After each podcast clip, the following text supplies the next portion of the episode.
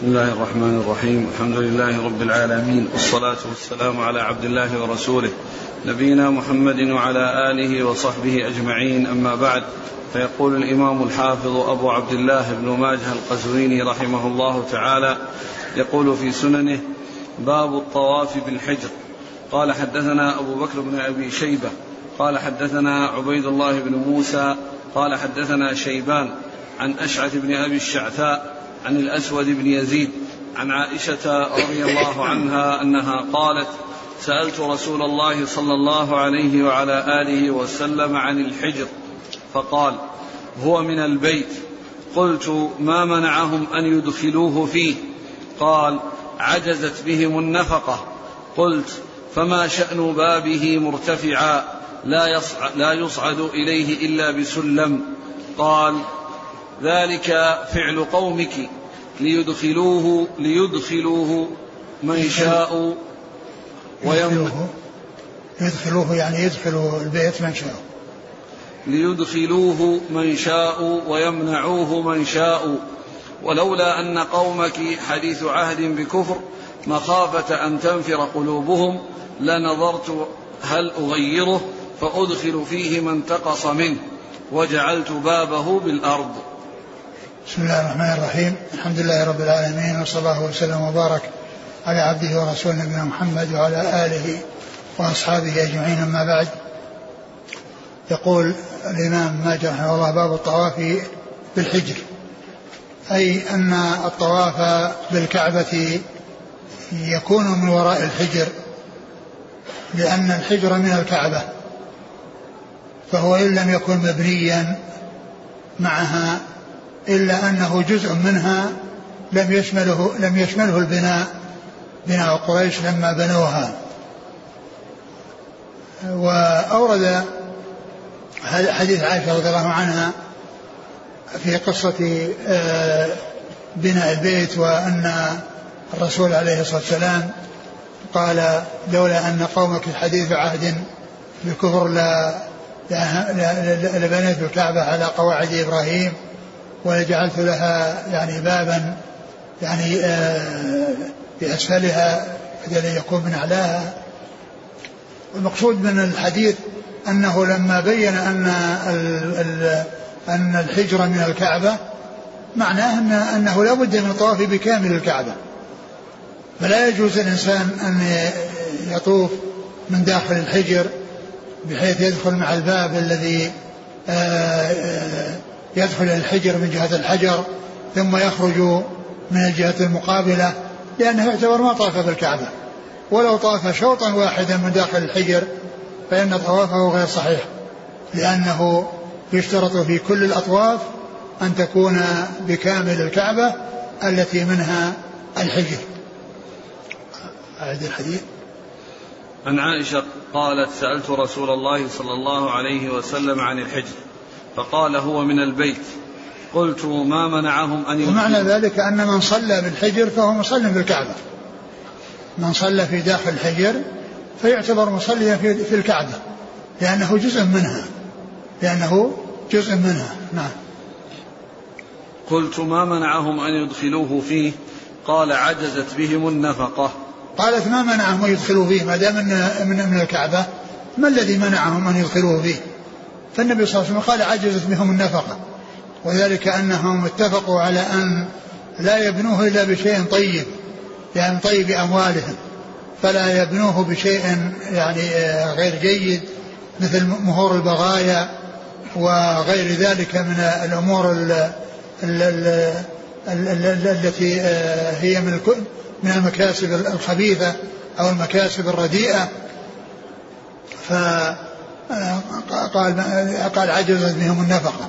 يعني النفقة التي جمعوها وهي من أموالهم الطيبة والجيدة لم يتمكنوا بها من بناء الكعبة كاملة وإنما بنوا أكثرها وتركوا ذلك الجزء من الجهة الشمالية الذي أحاط به ذلك الجدار الذي يعتبر حاجزا يعني حتى يطاف من وراءه وحتى لا يعني يطوف الناس من داخله وإنما وإنما يطوفون من ورائه عجزت بهم النفقة.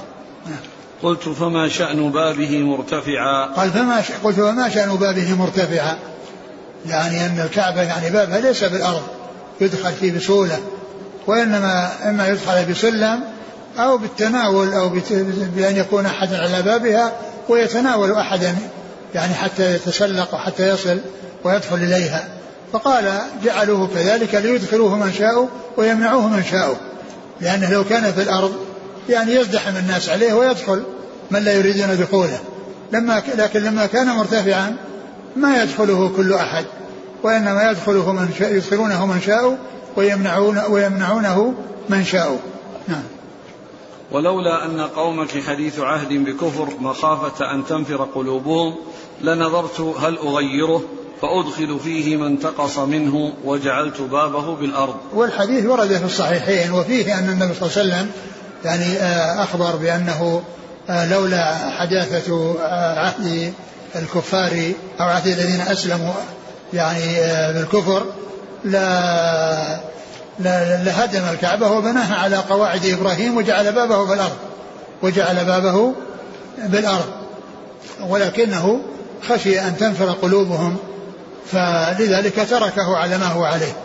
ولهذا يؤخذ يعني من هذا من هذا الحديث أن درء المفاسد مقدم على جلب المصالح. هذه القاعدة درء المفاسد مقدم على جلب المصالح. نعم. قال حدثنا أبو بكر بن أبي شيبة. ثقة أخرج أصحاب الكتب إلى الترمذي. عن عبيد الله بن موسى. ثقة أخرج أصحاب الكتب. عن شيبان. وهو بن عبد الرحمن وهو ثقة أخرج له. أصحاب الكتب. نعم. عن أشعث بن أبي الشعثاء ثقة أخرج أصحاب الكتب.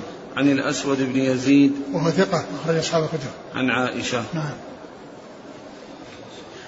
قال رحمه الله تعالى باب فضل الطواف.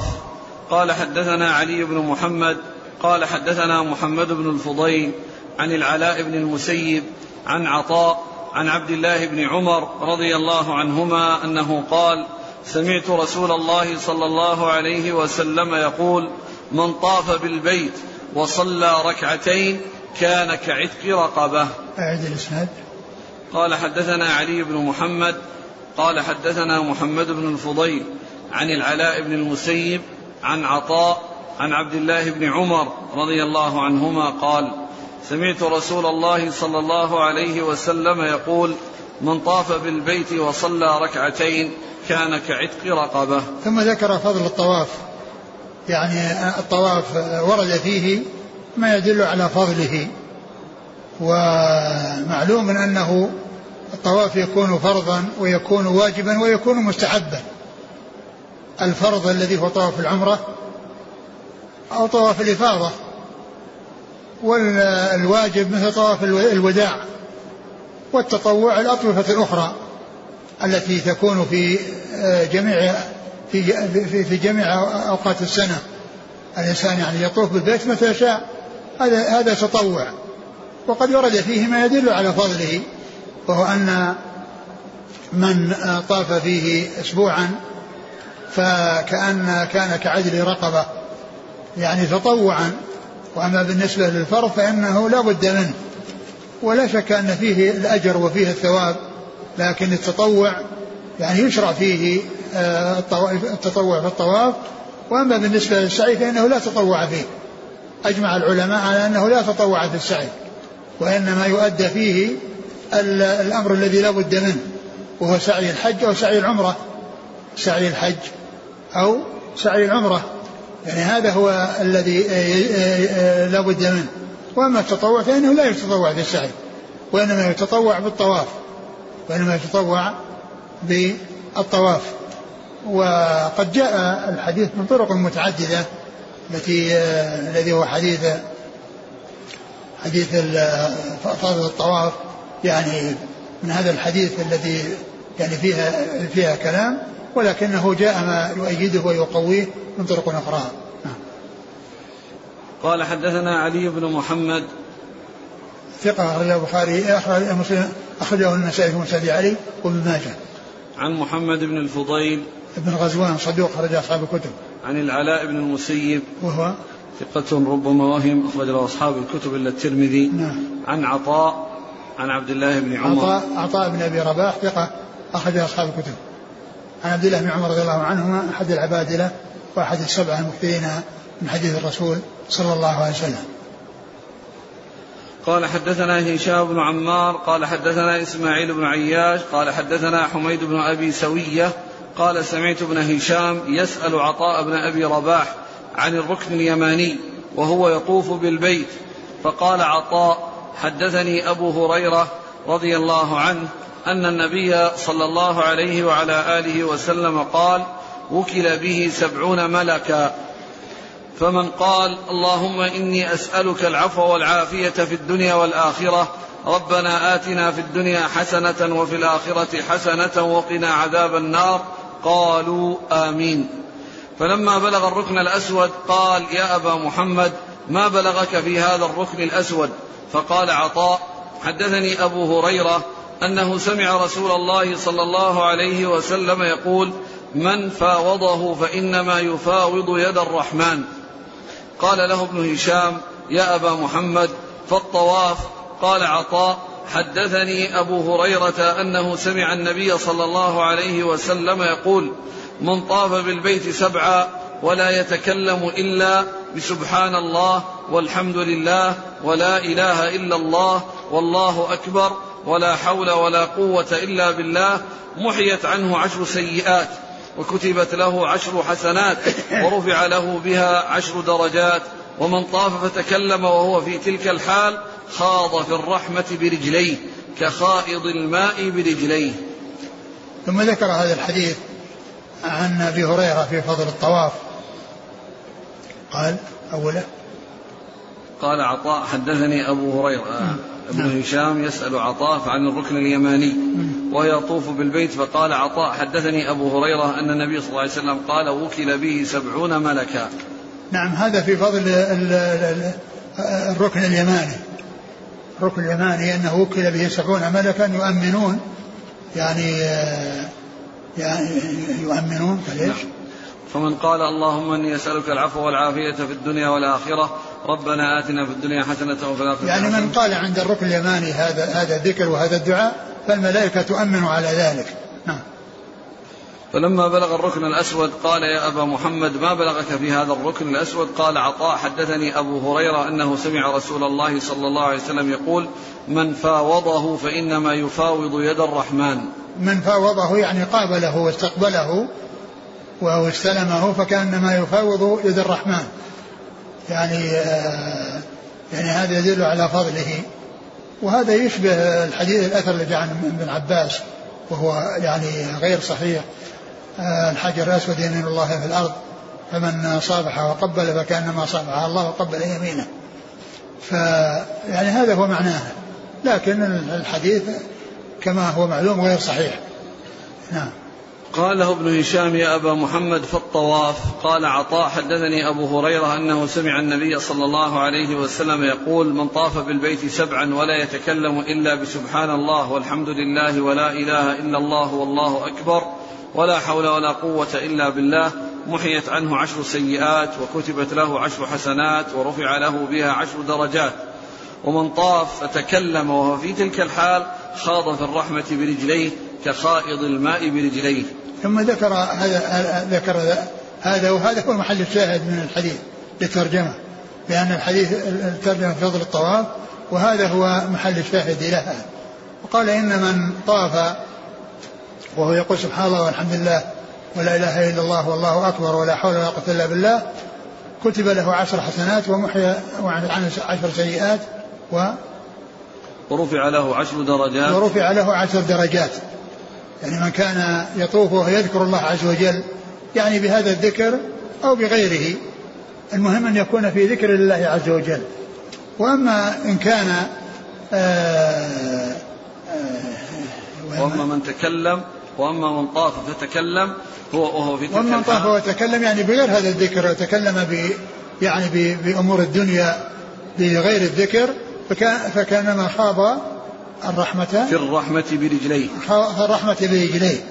يعني أن عمله ناقص وثوابه أقل لأنه آه، كأنما خاض الرحمة برجليه بمعنى أنه ما حصل التطهر وما حصل آه، ذلك إلا لأسفله ولم يصل إلى نهايته وإلى يعني كامله بمعنى أنه آه، حصل له أن غمرته الرحمة وصار ب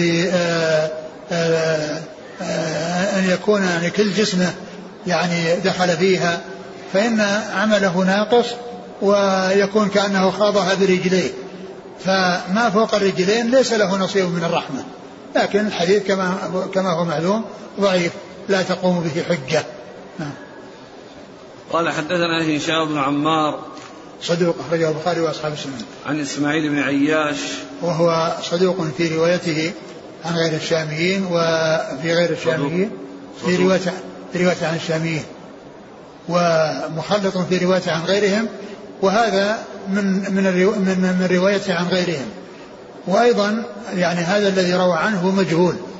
يعني ففيه يعني علتان اولا كون شيخ مجهول وكون وكونه ليس شاميا. نعم فالحديث غير صحيح. يعني يعني لو كان مدنيا أو لو كان غير شامي وليس المجهول فإن هذه علة. لكن مع كونه مجهول تكون علتان قادحتان. إحداهما كونه مجهول والثاني والثانية كون روايته ليست عن هشام نعم. رجل البخاري في رفع اليدين وأصحاب السنن. نعم. عن حميد بن أبي سوية نعم هو مجهول اخرجه ابن ماجه. نعم. عن عطاء بن أبي رباح عن أبي هريرة. عطاء بن أبي رباح ثقة أصحاب الكتب. نعم. قال رحمه الله تعالى باب الركعتين بعد الطواف. قال حدثنا أبو بكر بن أبي شيبة. قال حدثنا أبو أسامة عن ابن جريج عن كثير بن كثير بن المطلب بن أبي وداعة السهمي عن أبيه عن المطلب رضي الله عنه أنه قال رأيت رسول الله صلى الله عليه وسلم إذا فرغ من سبعه جاء حتى يحاذي, يحاذي بالركن فصلى ركعتين في حاشية المطاف وليس بينه وبين الطواف أحد. قال ابن ماجه هذا بمكة خاصة. ثم ذكر باب صلاة ركعتين. الركعتين بعد الطواف. باب الركعتين بعد الطواف. يعني أن من سنن الطواف أن يصلى بعده ركعتان. والأولى أن تكون خلف المقام. وإن صلاهما في أي مكان فإن ذلك صحيح. تصح الصلاة في أي مكان من المسجد ولكن كونها خلف المقام هو الأولى والأفضل. ثم ذكر هذا الحديث عن المطلب بن أبي وداعه قال رأيت الرسول صلى الله عليه وسلم إذا فرغ من سبعه جاء حتى يحاذي بالركن فصلى ركعتين في حاشية المطاف وليس بينه وبين إذا فرغ من سبعه أي الأشواط السبعة التي آه، هي مشروعة في الطواف فإنه آه، إذا حاذ الركن أي الركن الذي هو فيه الحجر فإنه يصلي يصلي ركعتين.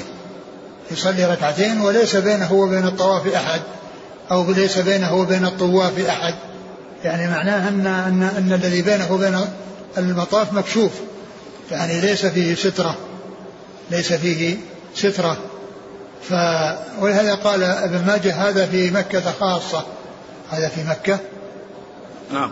في مكة خاصة يعني عدم اتخاذ السترة. وأن الإنسان يعني يطوف أو يصلي وليس يعني أمامه سترة يعني فيما يتعلق بمكة. قال هذا خاص أو أن هذا بمكة يعني أي في الحرم أو في المسجد الحرام بأنه لا لا يلزم فيه السترة. ولا شك أن اتخاذ السترة يعني أمر مطلوب ولكن مع شدة الزحام وكثرة الزحام الذي لا يمكن معه يعني صد الناس فإن الأمر في ذلك واسع. الأمر في ذلك واسع ولكن آه، حيث يكون هناك آه، ليس هناك زحام فليس لأحد أن يمر بين يدي المصلي ولو مر له أن آه، أن يرده. أعد الحديث. يقول رأيت رسول الله صلى الله عليه وسلم إذا فرغ من سبعه جاء حتى يحاذي بالركن. يحاذي بالركن يعني الركن اللي هو الحجر الأسود. وهذا يدل على أنه ليس يلزم أن يكون خلف المقام لأن المقام لا يحاذي الركن وإنما هو يعني يميل عن الركن من جهة الشرق وإنما الذي يحاذي الركن هو جهة الصفا جهة الصفا. هذا هو الذي يحاذي الركن.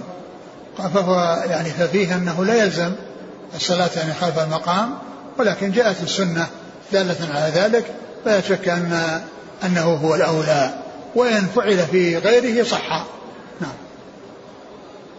وصلى ركعتين في حاشية المطاف. حاشية المطاف يعني يعني طرفه يعني ليس وسط الناس وإنما هو وراء الناس الطائفين. وليس وليس بينه وبين الطواف أحد. يعني ليس بينه وبين الطواف أحد أي المكان الذي يطاف فيه أو الطواف الذي هو جمع طائف. ليس بينه وبينه أحد يعني ليس هناك سترة.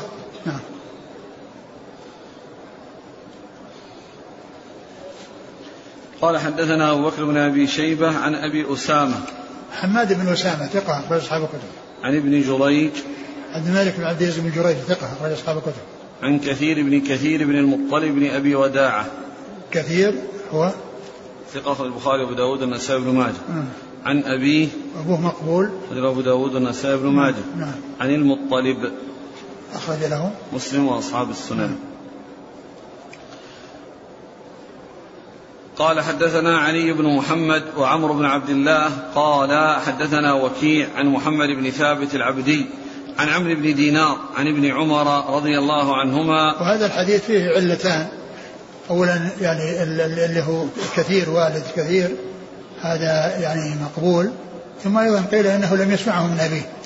يعني اللي هو كثير لم يسمع الحديث من أبيه. نعم.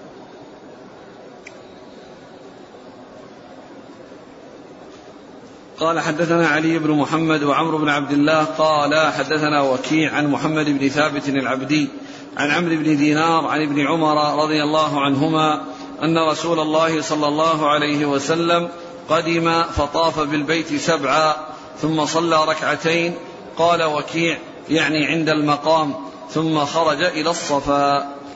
ثم ذكر هذا الحديث أن النبي صلى الله عليه وسلم لما قدم طاف بالبيت سبعا وصلى عند المقام ركعتين ثم خرج إلى الصفا ثم خرج إلى الصفا. فهذا فيه آه، صلاة ركعتين بعد الطواف وأنها عند المقام. وهذا هو الأولى. نعم. قال حدثنا علي بن محمد وعمرو بن عبد الله. هو؟ ثقة أخرجه ابن ماجه. نعم. عن وكيع. ثقة أخرج أصحاب الكتب عن محمد بن ثابت العبدي. وهو صدوق لين الحديث أخرج أبو داود بن ماجه. نعم. عن عمرو بن دينار. ثقة أخرج أصحاب الكتب. عن ابن عمر. نعم. قال حدثنا العباس بن عثمان الدمشقي قال حدثنا الوليد بن مسلم عن مالك بن أنس عن جعفر بن محمد عن أبيه عن جابر رضي الله عنه أنه قال لما فرغ رسول الله صلى الله عليه وسلم من طواف البيت أتى مقام إبراهيم عليه الصلاة والسلام فقال عمر يا رسول الله هذا مقام أبينا إبراهيم الذي قال الله سبحانه واتخذوا من مقام إبراهيم مصلى قال الوليد. فقلت لمالك هكذا قرأها واتخذوا من مقام إبراهيم مصلى قال نعم. ثم ذكر هذا الحديث أن النبي صلى الله عليه وسلم لما فرغ من الطواف ذهب إلى أتى مقام إبراهيم. أتى مقام إبراهيم يعني يصلي فيه وقال واتخذوا من مقام إبراهيم مصلى. وهي قراءتان قراءة فيها واتخذوا قراءة واتخذوا واتخذوا يعني بالماضي أو بالأمر. نعم. فقال عمر يا رسول الله هذا مقام أبينا إبراهيم الذي قال الله واتخذوا من مقام إبراهيم مصلى قال نعم لا كان المقام في هذا المكان ولا كان والله هو يعني يعني قيل إنه كان عند عند الحجر وقيل إن هذا هو مكانه الذي هو يعني يعني ليس متصلا بالكعبة أو متصلا بالحجر وإنما هو قيل إنه في هذا المكان الذي هو الذي هو فيه. إيش لفظه؟ قال إيش؟ واتخذوا قال. فقال عمر يا رسول الله هذا مقام أبينا إبراهيم الذي نعم. قال الله واتخذوا مقام إبراهيم مصلى قال الوليد فقلت لمالك هكذا قرأها واتخذوا من مقام إبراهيم مصلى قال نعم. المقصود يعني المقام الذي يعني آه، يصلى وراءه. وقد ويأتي المقام يراد به المقامات التي قامها إبراهيم. كما في قول الله عز وجل الناس حج البيت في آيات بينات مقام إبراهيم. مقام إبراهيم يعني آه، هذا ليس مقام يعني مفردا وإنما هو جنس. يعني المقامات التي قامها إبراهيم. ويطلق إطلاقا خاصا وإطلاقا عاما. يطلق إطلاقا خاصا على هذا المكان الذي صلى فيه ركعتان بعد الطواف ويطلق على المقامات التي قامها إبراهيم وهي المناسك والمشاعر لأنها كل هذه مقام إبراهيم. مقام إبراهيم ومن دخله كان آمنا المقصود به الجمع. وأما اتخذوا مقام إبراهيم مصلى المقصود به الخصوص نعم. قال حدثنا العباس بن عثمان الدمشقي هو؟ صدوق يخطئ أخرجه ابن ماجه عن الوليد بن مسلم. الدمشقي ثقة أخرج أصحاب الكتب. عن مالك بن أنس. إمام دار الهجرة المحدث الفقيه. أحد أصحاب المذاهب الأربعة المشهورة من مذاهب السنة. أخرج حديث أصحاب الكتب الستة. عن جعفر بن محمد. وهو صدوق أخرجه البخاري في الأدب المفرد ومسلم وأصحاب السنة. عن أبيه أبي محمد بن علي بن حسين وهو ثقة أخرج أصحاب الكتب. عن جابر. نعم. قال رحمه الله تعالى باب المريض يطوف راكبا. قال حدثنا أبو بكر بن أبي شيبة. قال حدثنا معل بن منصور. حاء قال وحدثنا إسحاق بن منصور وأحمد بن سنان قال حدثنا عبد الرحمن بن مهدي قال حدثنا مالك بن أنس عن محمد بن عبد الرحمن بن نوفل عن عروة عن زينب عن أم سلمة رضي الله عنهما أنها مرضت فأمرها رسول الله صلى الله عليه وسلم أن تطوف من وراء الناس وهي راكبة. قالت فرأيت رسول الله صلى الله عليه وسلم يصلي إلى البيت وهو يقرأ والطور وكتاب مسطور. قال ابن ماجه هذا حديث أبي بكر. ثم ذكر آه، الطواف راكبا. باب المريض يطوف راكبا. باب المريض يطوف راكبا. يعني أن من كان غير غير قادر على الطواف ماشيا فإنه يطوف راكبا. وأورد في هذا الحديث عن أم سلمة رضي الله عنها أنها يعني أخبرت النبي صلى الله عليه وسلم بأنها يعني مريضة فأمرها بأن تطوف من وراء الناس راكبة بأن تطوف من وراء الناس راكبة فدل هذا على أنه يجوز وأنه يسوغ للمريض أن يطوف راكبا لأن النبي صلى الله عليه وسلم أرشد أم سلمة رضي الله عنها إلى إلى ذلك. أعد. عن أم سلمة أنها مرضت فأمرها رسول الله صلى الله عليه وسلم أن تطوف من وراء الناس وهي راكبة. قالت فرأيت رسول الله صلى الله عليه وسلم يصلي إلى البيت وهو يقرأ والطور وكتاب مسطور. نعم. قال حدثنا أبو بكر بن أبي شيبة ثقة أصحاب الكتب الترمذي عن معل بن منصور وهو؟ ثقة أصحاب الكتب. نعم. حا قال وحدثنا إسحاق بن منصور. إسحاق بن منصور آه، آه، كوسج الكوسج وهو ثقة أصحاب الكتب إلا أبا داود. وأحمد بن سنان هو؟ ثقة أخرجه البخاري ومسلم وأبو داود والنسائي في مسند مالك وابن ماجه. آه. عن عبد الرحمن بن مهدي. ثقة أخرج أصحاب الكتب. عن مالك بن أنس عن محمد بن عبد الرحمن بن نوفل. وهو ثقة أخرج أصحاب الكتب. عن عروة. وهو ابن الزبير ثقة فقيه. أحد فقهاء المدينة السبعة في عصر التابعين أخرج له أصحاب الكتب. عن زينب بنت أم سلمة رضي الله عنها أخرج أخرج أصحاب الكتب. عن أم سلمة. وهي هند بنت أبي أمية رضي الله عنها أخرج لها أصحاب الكتب. قال ابن ماجه هذا حديث أبي بكر. هذا حديث أبو بكر يعني لفظ أبي بكر اللي هو الشيخ الأول الذي هو الشيخ الأول من مشايخه. وعند شيخين نعم. نعم الشيخ الأول. هل من شرط الطواف راكبا العذر؟ الأولى الإنسان ما يطوف ما يطوف راكبا إلا لعذر لكن لو طاف يعني من غير عذر ما نعلم يعني شيء يعني يمنع من ذلك لأنه يعتبر طاف بالبيت يعني طوافه صحيح لا يقال أن طوافه باطل. قال رحمه الله تعالى باب الملتزم.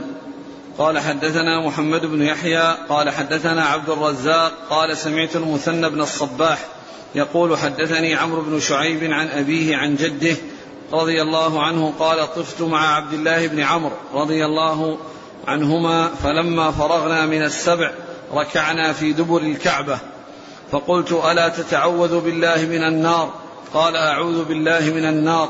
قال ثم مضى فاستلم الركن ثم قام بين الحجر والباب فألصق صدره ويديه وخديه إليه ثم قال هكذا رأيت رسول الله صلى الله عليه وسلم يفعل. قال حدثنا محمد بن يحيى قال حدثنا عبد الرزاق قال سمعت المثنى بن الصباح يقول حدثني عمرو بن شعيب عن أبيه عن جده قال طفت مع عبد الله بن عمرو فلما فرغنا من السبع ركعنا في دبر الكعبة فقلت ألا تتعوذ بالله من النار؟ قال أعوذ بالله من النار.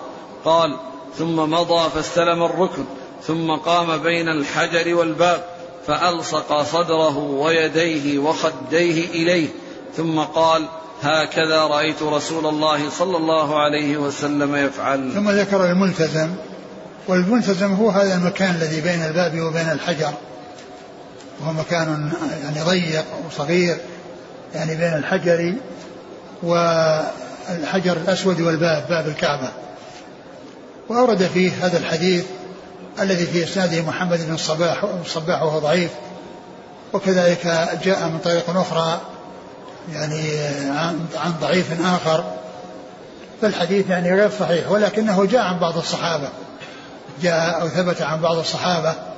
فإذا فعل ذلك كما جاء عن بعض الصحابة فلا بأس بذلك.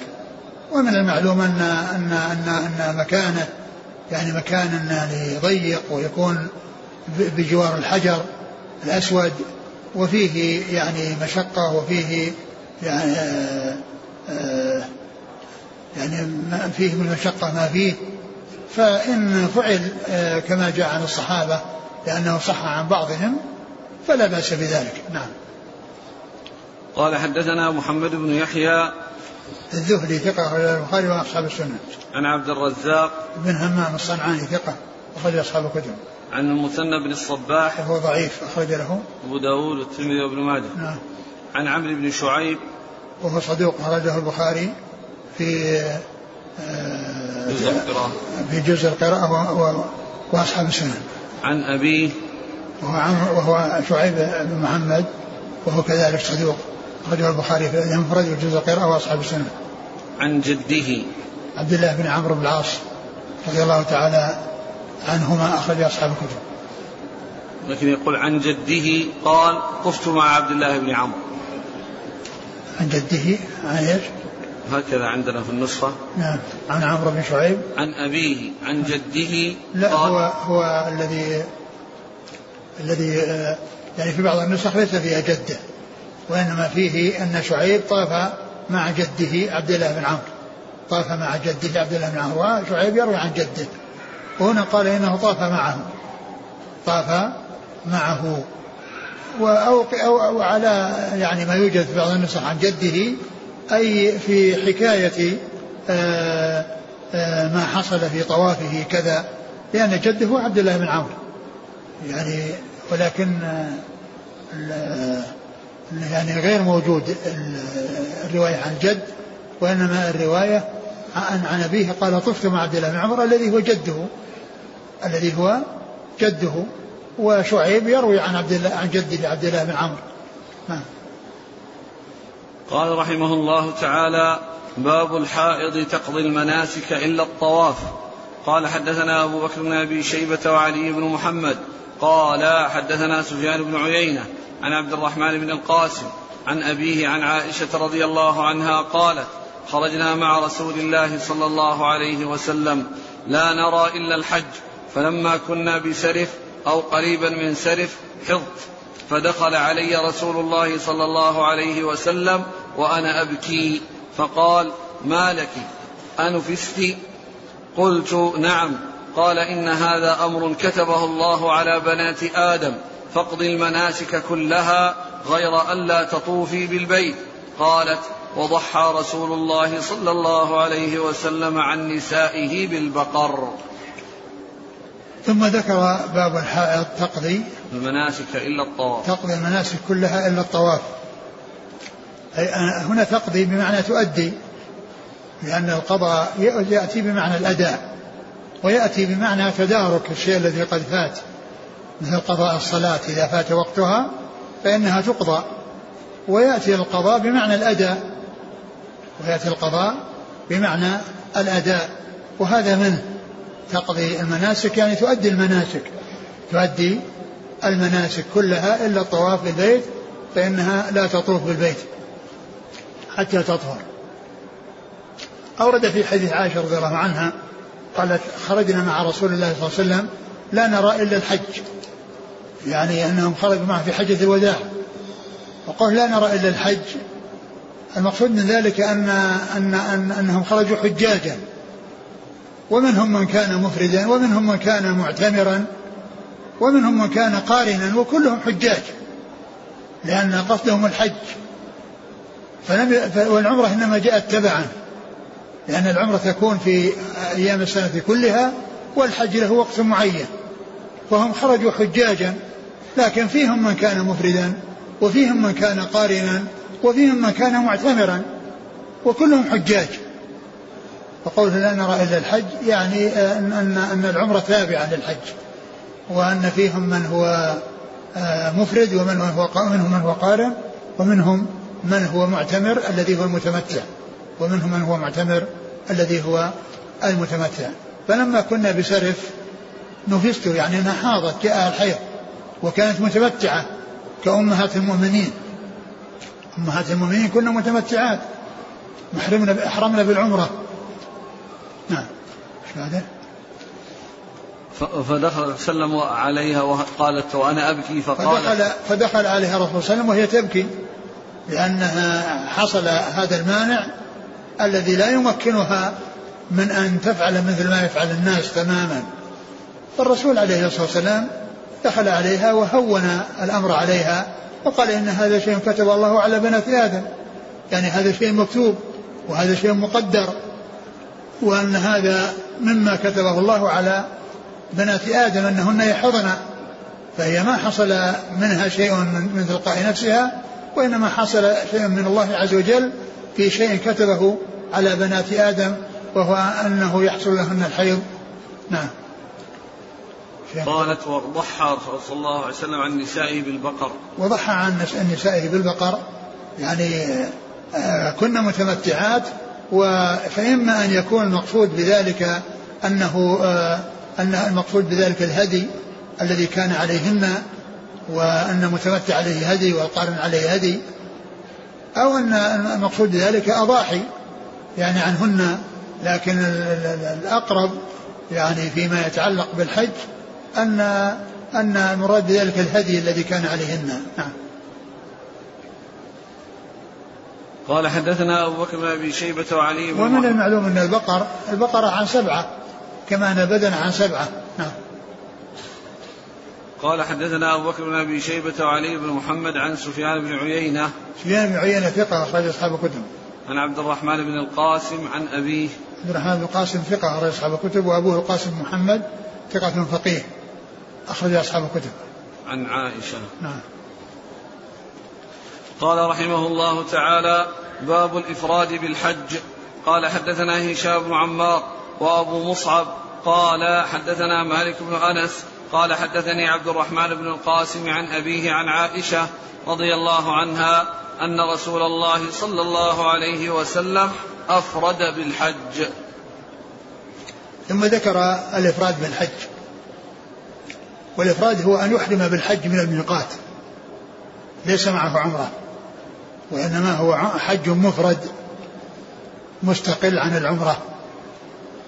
هذا هو الإفراد.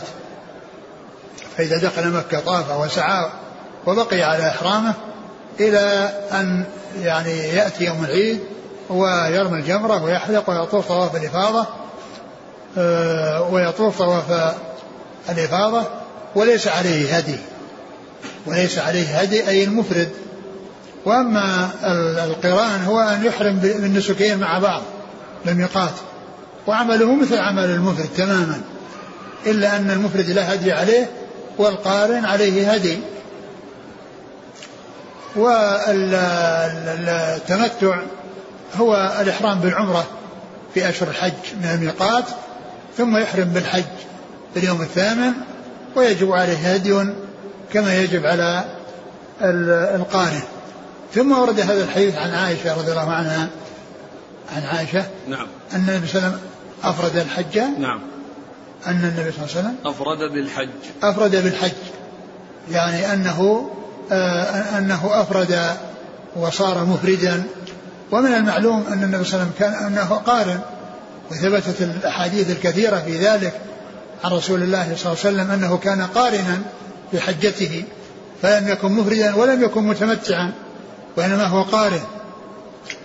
فقالوا فيما يتعلق بالإفراد أنه أفرد مع أنه كان قارنا فسر بأن أفرد يعني أمر به كما يضاف الفعل إلى إلى من أمر به.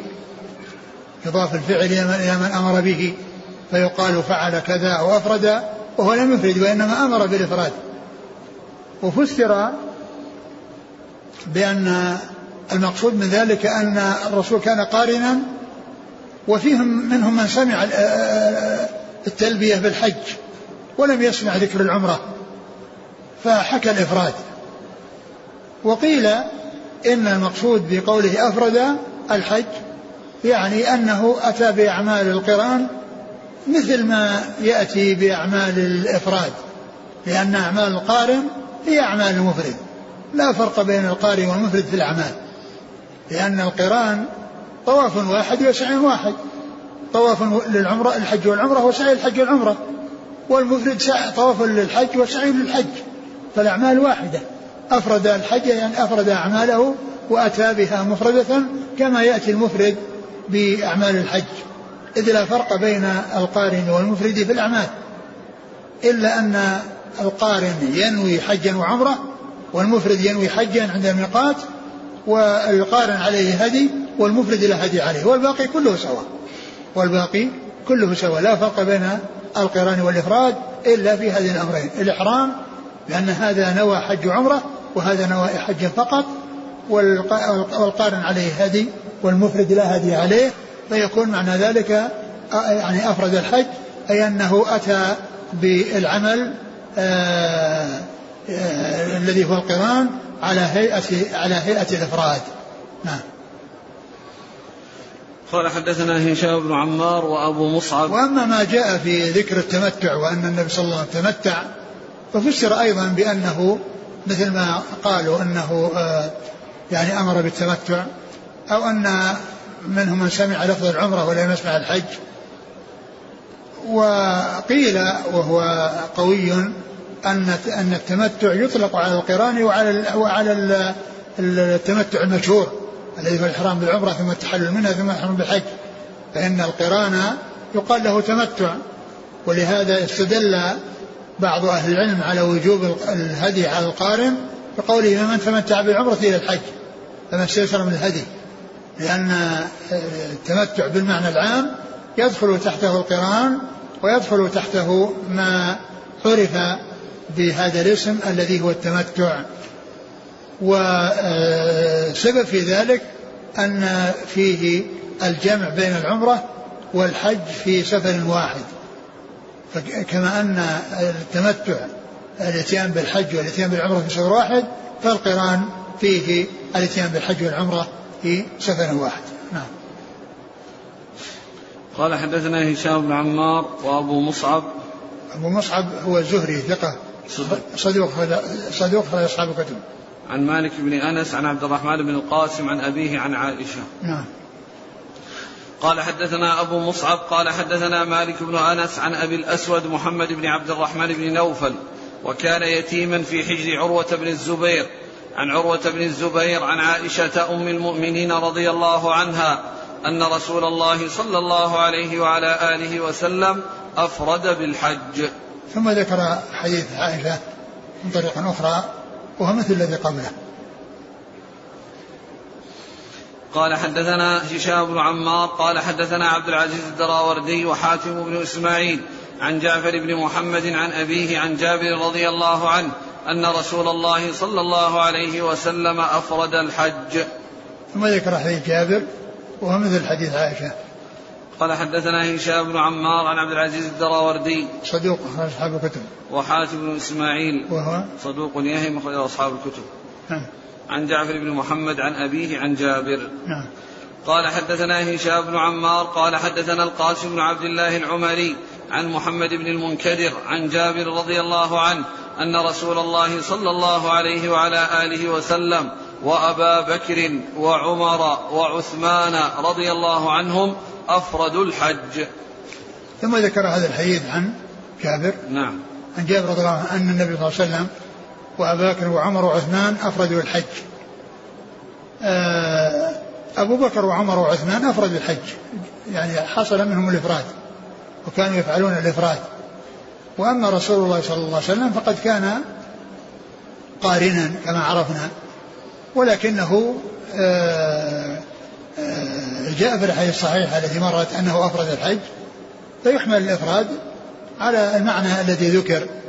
وأما بالنسبة للخلفاء الثلاثة فإنهم كانوا يفردون الحج. الحديث ضعيف ولكن المتن صحيح.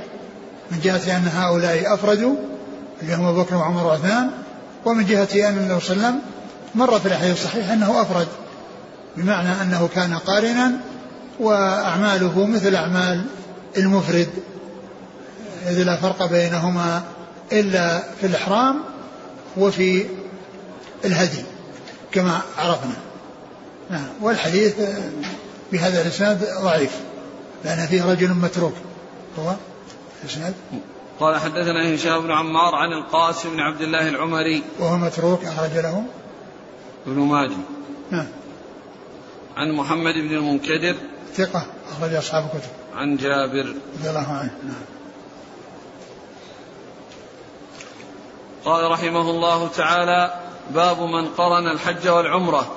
والله تعالى أعلم وصلى الله وسلم وبارك على نبينا رسوله نبينا محمد وعلى آله وأصحابه أجمعين. جزاكم الله خيرا وبارك الله فيكم ألهمكم الله الصواب ووفقكم للحق. نفعنا الله ما سمعنا وغفر الله لنا ولكم وللمسلمين أجمعين. آمين. أحسن الله إليك. يقول السائل إذا كانت المرأة حائض ولم ينقطع حيضها واضطرت إلى أن تعود إلى بلدها فما العمل؟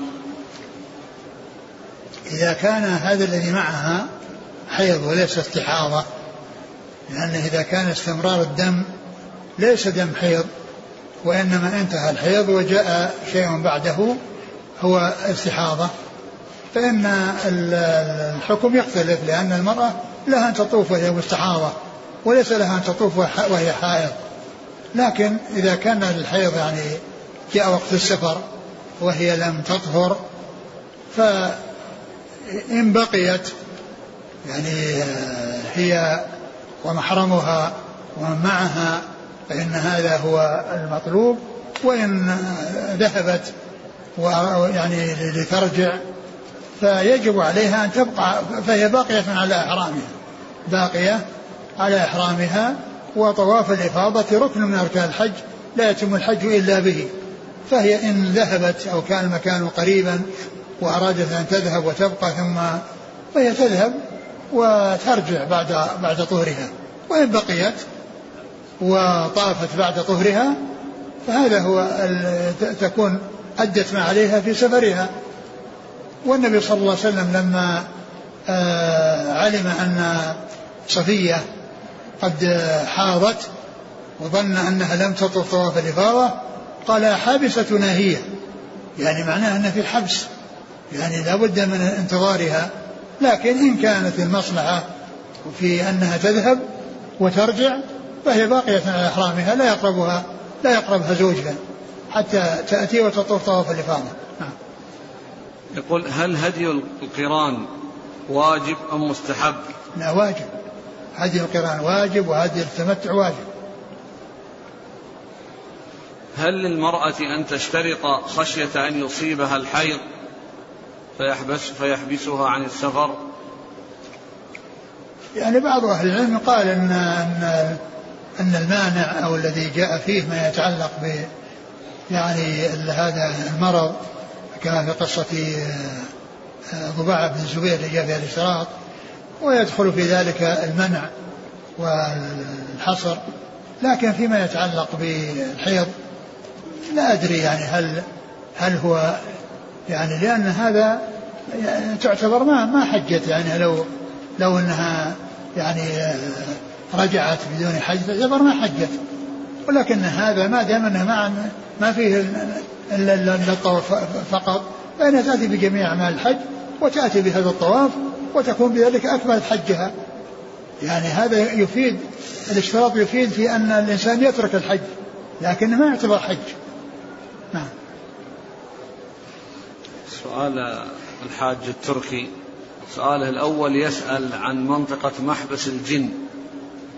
يقول هذه الكلمة هل هي في في مكة المكرمة؟ وما نعم. معناها؟ نعم مكان لكن ما ندري عن صحة هذا المعنى. يعني هو يطلق عند الناس على هذا المكان. لكن لا لا ندري.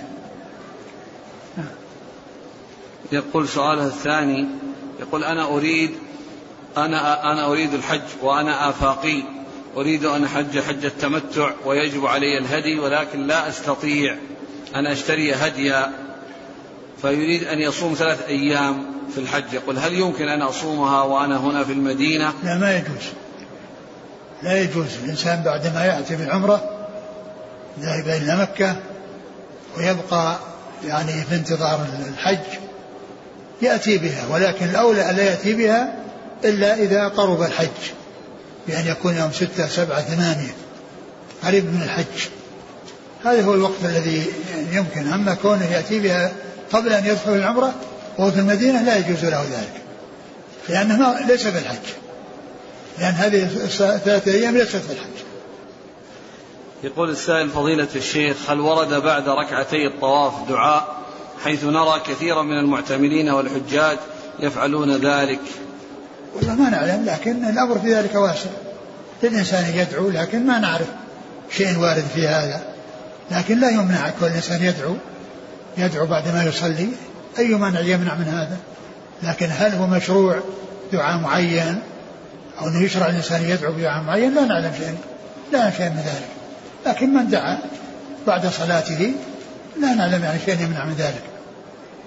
لكن لا يقال إنه آه، مشروع أو أنه جاء به سنة لكن إن دعا بعد الصلاة فله أن يدعو. تسمية الحجر عند العامة بحجر إسماعيل. مو صحيح. ليس بصحيح لأن هذا لأن هذا إنما حصل في زمن قريش. هذا ليس في زمن إسماعيل. هذا الحجر الموجود بناء قريش. فإضافته إلى إسماعيل هذا يعني ما, ما, ما نعلم لها أصل هل كل الحجر من الكعبة؟ لا ليس كله من الكعبة وإنما أكثر من الكعبة. ولهذا هو جاي على زاوية على على دائرة على شكل دائرة. والكعبة مربعة الكعبة مربعة ليست يعني مستديرة. فإذا هذا هذه الاستدارة جزء منها ليس من الكعبة لكن أكثرها من الكعبة. أكثر أكثر الحجر من الكعبة. هل من السنة استلام الحجر بعد ركعتي الطواف؟ نعم جاء جاء ما يدل على ذلك عن رسول الله عليه الصلاة والسلام. هل الشاذروان الذي في الكعبة هو منها حيث نرى البعض يزاحمون على تقبيل الحجر الأسود؟ نعم هو منها. قالوا هو منها. ولهذا ليس لأحد أن يطوف يعني ماشيا عليه. هل تجوز الصلاة داخل الحجر مستقبلا إياه؟ والله يعني كما هو معلوم ما دام الإنسان في الحجر يستقبل أكثر الكعبة. هو في في الكعبة فيستقبل أقصى الكعبة. لا يولي الكعبة دبره ويستقبل الفضاء. لأن جزءا منه ليس من الكعبة التي الذي هو الحجر. جزء من الحجر ليس من الكعبة الذي هو آخره وأكثره من الكعبة. ولكن من صلى في الحجر يستقبل الكعبة لا يستدبرها. يستقبل المبني من الكعبة لا يستدبرها. القول بأن إسماعيل أو أمه قد دفنا في الحجر. هذا غير صحيح. أقول غير صحيح. ما في شيء يدل على هذا أبدا. ولا يصح. هل يشترط صلاة الركعة؟ وبعدين الحجر هذا كما هو معلوم هو في زمن إسماعيل وإبراهيم من الكعبة. ما جاء هذا المكان إلا بفعل قريش. وفعل قريش وإلا في إبراهيم بناها على على القواعد التي داخل فيها الحجر. يعني في عهد إبراهيم وإسماعيل على القواعد. التي الحجر داخل فيها. هذا الحجر ما وجد إلا في زمن قريش. نعم. هل يشترط صلاة الركعتين بعد كل طواف؟ الأولى أنه يطوف ركعتين يطوف ويصلي ركعتين وإن وإن يعني جمعها يعني بعد ذلك في الآخر وصلى ركعتين يجزي ويكفي.